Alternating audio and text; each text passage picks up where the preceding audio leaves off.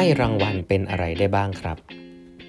สวัสดีครับ ท่านผู้ฟังทุกท่านยินดีต้อนรับเข้าสู่แบบบรรทัดครึ่งพอดแคสต์สาระดีสำหรับคนทำงานที่ไม่ค่อยมีเวลา เช่นคุณครับ อยู่กับผมต้องกวีวุฒิเจ้าของเพจแปดบรรทัดครึ่งนะครับ ครั้งนี้เป็น EP ที่ 919 แล้วครับ ที่มาพูดคุยกันครับ วันนี้ก็ยังพูดคุยถึงหนังสือ gamification นะครับว่าเราจะเอาเทคนิคของการสร้างเกมนะครับที่แรงที่สร้างแรงจูงใจให้คนไปเล่นโดยสมัครใจเนี่ยแล้วก็ติดงอมแงมเนี่ย กับการบริหารงานแล้วก็การสร้างผลิตภัณฑ์ใหม่ ๆ อย่างไรนะฮะวันนี้จะมาพูดถึงสี่อย่างก่อนนะครับสี่อย่างแรกในการที่เราจะเรียกสิ่งนี้ว่ารางวัลเนาะหลาย ๆ ครั้งเวลาเราพูดคำว่ารางวัลเนี่ยเราก็จะมักจะพูดถึงเขาเรียกว่า คืออย่างแรกก่อนกลไกของเกมเนี่ยอย่างที่เคยเล่าไปครั้งที่แล้วนะครับว่า เวลาทำอะไรสักอย่างไปได้ดีเนี่ยมันจะต้องมีการตอบสนองกลับมาจากเกมนะไม่ว่าจะเป็นคะแนนเป็นรางวัลอะไรต่างๆ feedback สำคัญมาก ทำดีก็ได้ feedback ที่ดีทำไม่ดีก็ได้ feedback ที่ไม่ดีนะครับ อย่างเงี้ยมันเป็นแรงจูงใจที่ทำให้เราอยากจะเล่นต่ออยากจะดีขึ้นนะครับ ทีนี้การให้รางวัลเนี่ยในเชิงของเกมเนี่ยมันมีได้หลายรูปแบบมากๆนะครับ มันไม่ได้เวลาเราพูดถึงรางวัลน่ะหลาย ๆ ครั้งเราจะนึกถึงสิ่งของเนาะหีบสมบัติอะไรเงี้ยแต่จริง ๆ แล้วการให้รางวัลเนี่ยทำได้หลายรูปแบบนะครับในสำหรับมนุษย์เรา ขอให้ตัวย่อเป็น SAPS ละกันนะฮะตัวย่อตัวแรกคือ S นะครับ status ครับ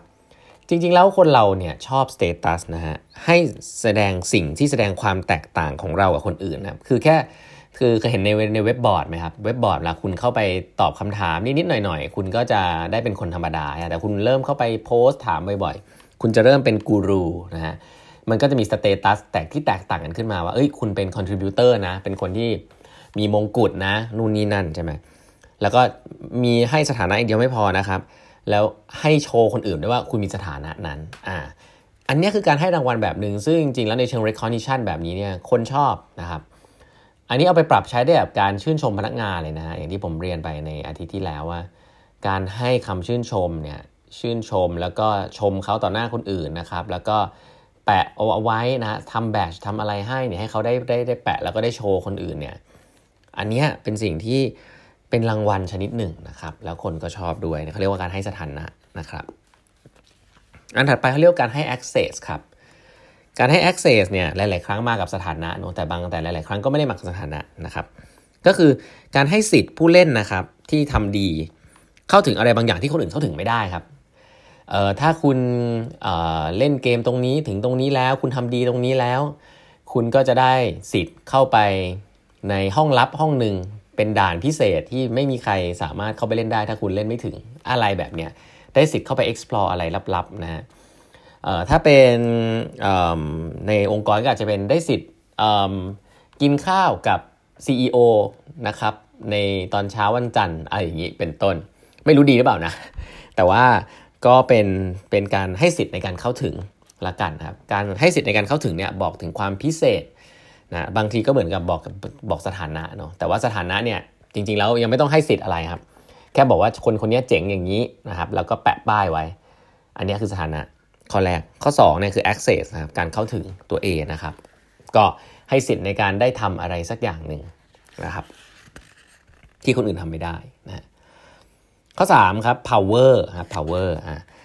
power เนี่ยคืออะไร power คือคนที่ทำเก่งแล้วให้ power อาจจะเป็น power ที่สามารถที่จะสั่งให้ คนธรรมดาทั่วไปทำอย่างนั้นทำอย่างนี้ได้นะครับ power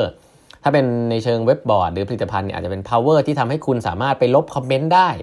power ที่คุณสามารถทำให้ไปปรับแต่งตรงนั้นตรงนี้ของคนอื่นได้อะไรแบบนี้ override คำพูดของคนอื่นได้เกมเนี่ยการให้ power เนี่ยก็เป็นสิ่งหนึ่งนะครับ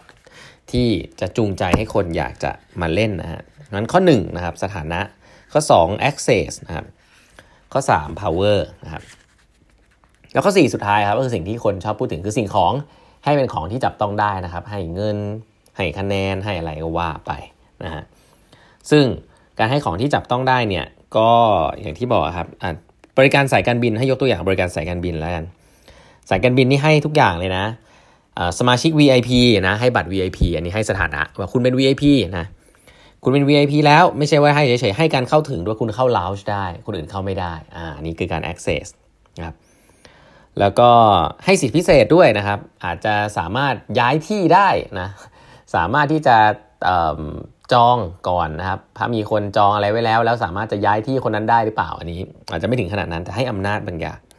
นะครับ ให้ไม้ให้แต้มนะครับ เป็นรางวัลเอาไปแลกสิ่งของได้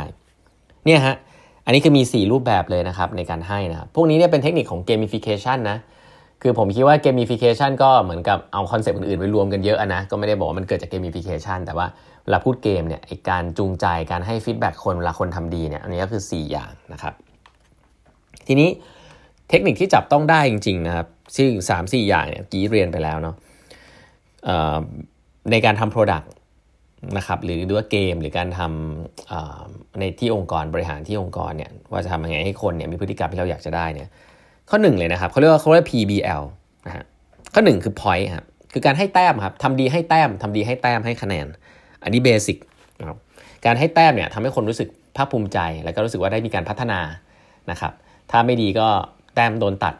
ถ้าดีก็แต้มเพิ่มขึ้นนะมันการให้แต้มนี่เป็นพื้นฐานของเกมเลยนะครับ เอามาใช้ได้เลยกับการการเรียนนะแน่แน่นอนการเรียนการทำงานนะครับต่างๆ นานาอ่าซึ่ง การให้แต้มเนี่ย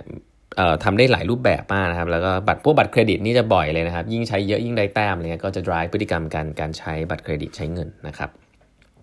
เพราะนั้นการให้แต้มก็เป็นอันแรกนะครับอันถัดไปนะครับ อันถัดไป อันถัดไปการให้แต้มนะครับ การให้แต้มนอกเหนือจากให้แต้มแล้ว ถัดไปคือให้ให้แบตนะครับ ให้เหรียญตรา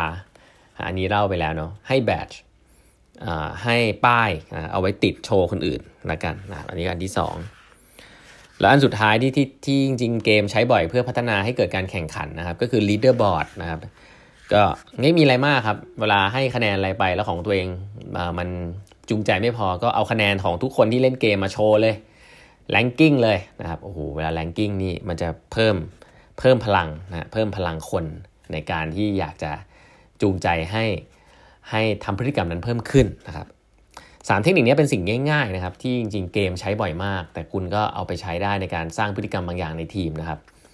สามอย่างนะฮะ point นะครับ badge แล้วก็ leaderboard นะครับลองเอาไปปรับใช้ได้ เดี๋ยวครั้งต่อไปเนี่ยผมจะมาลงรายละเอียดใน 3 ตัวนี้ เพราะหนังสือเล่มนี้เนี่ยพูดถึง 3 ตัวนี้เยอะ ก็มีข้อควรระวังนะครับ ไม่ได้ใช้เราใช้ได้เลยเนาะเดี๋ยวเล่าให้ฟังในครั้งต่อไปนะฮะวันนี้เวลาหมดแล้วครับ ฝากกด subscribe แปมทัดครึ่ง podcast ด้วยนะฮะแล้วพบกันพรุ่งนี้ครับ สวัสดีครับ